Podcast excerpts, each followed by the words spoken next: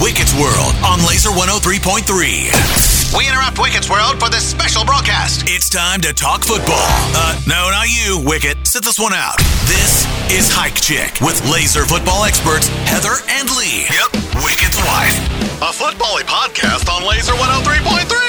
Powered by SNC Automotive, your best option for remote starters online at scautomotive.com. Dun dun dun dun. Heather, it is great to be back. Let's get to the weekend where it's a new era for Matt Campbell's Iowa State Cyclones. As the reigning fantasy football champion of the Des Moines Radio Group, Yes, you're very expensive. We can only afford 19 total hike checks from you, Lee. it is part of my duty, my honor, my privilege, back hosting another season of Hike Check with you, my dear. Passing on all the sports ball knowledge. I'd be lost without you. Let's run it down. Brock Purdy is a 49er. Breece Hall's a Jet. When you're a jet, you're a jet all the way from your foot. Mm, the singing. Okay, okay, okay, okay. Back to the Cyclones and their new quarterback, Hunter Dekkers. He looked nervous last year in garbage time, but this year, all reports say the pride of Hawarden and Iowa has become a much more confident passer. Jirehl Brock also has massive shoes to fill, as he's number one on the depth chart at running back. Taking over the starting running back job from Breece Hall,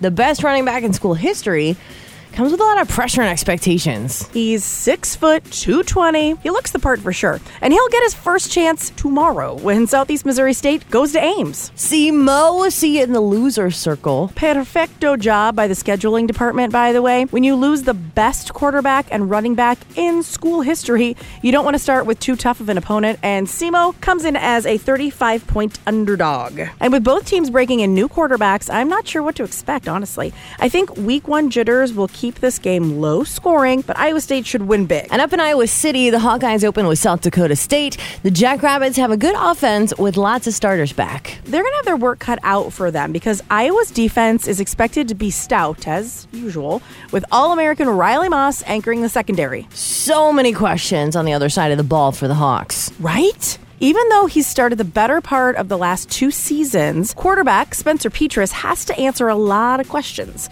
The offense stunk last year. How quickly will the fans be screaming for Alex Padilla? Alex, Alex! I think they already are after last year. Plus, Iowa needs to replace Tyler Goodson at running back, and now wide receiver Nico Ragaini is out for a few weeks with an injury.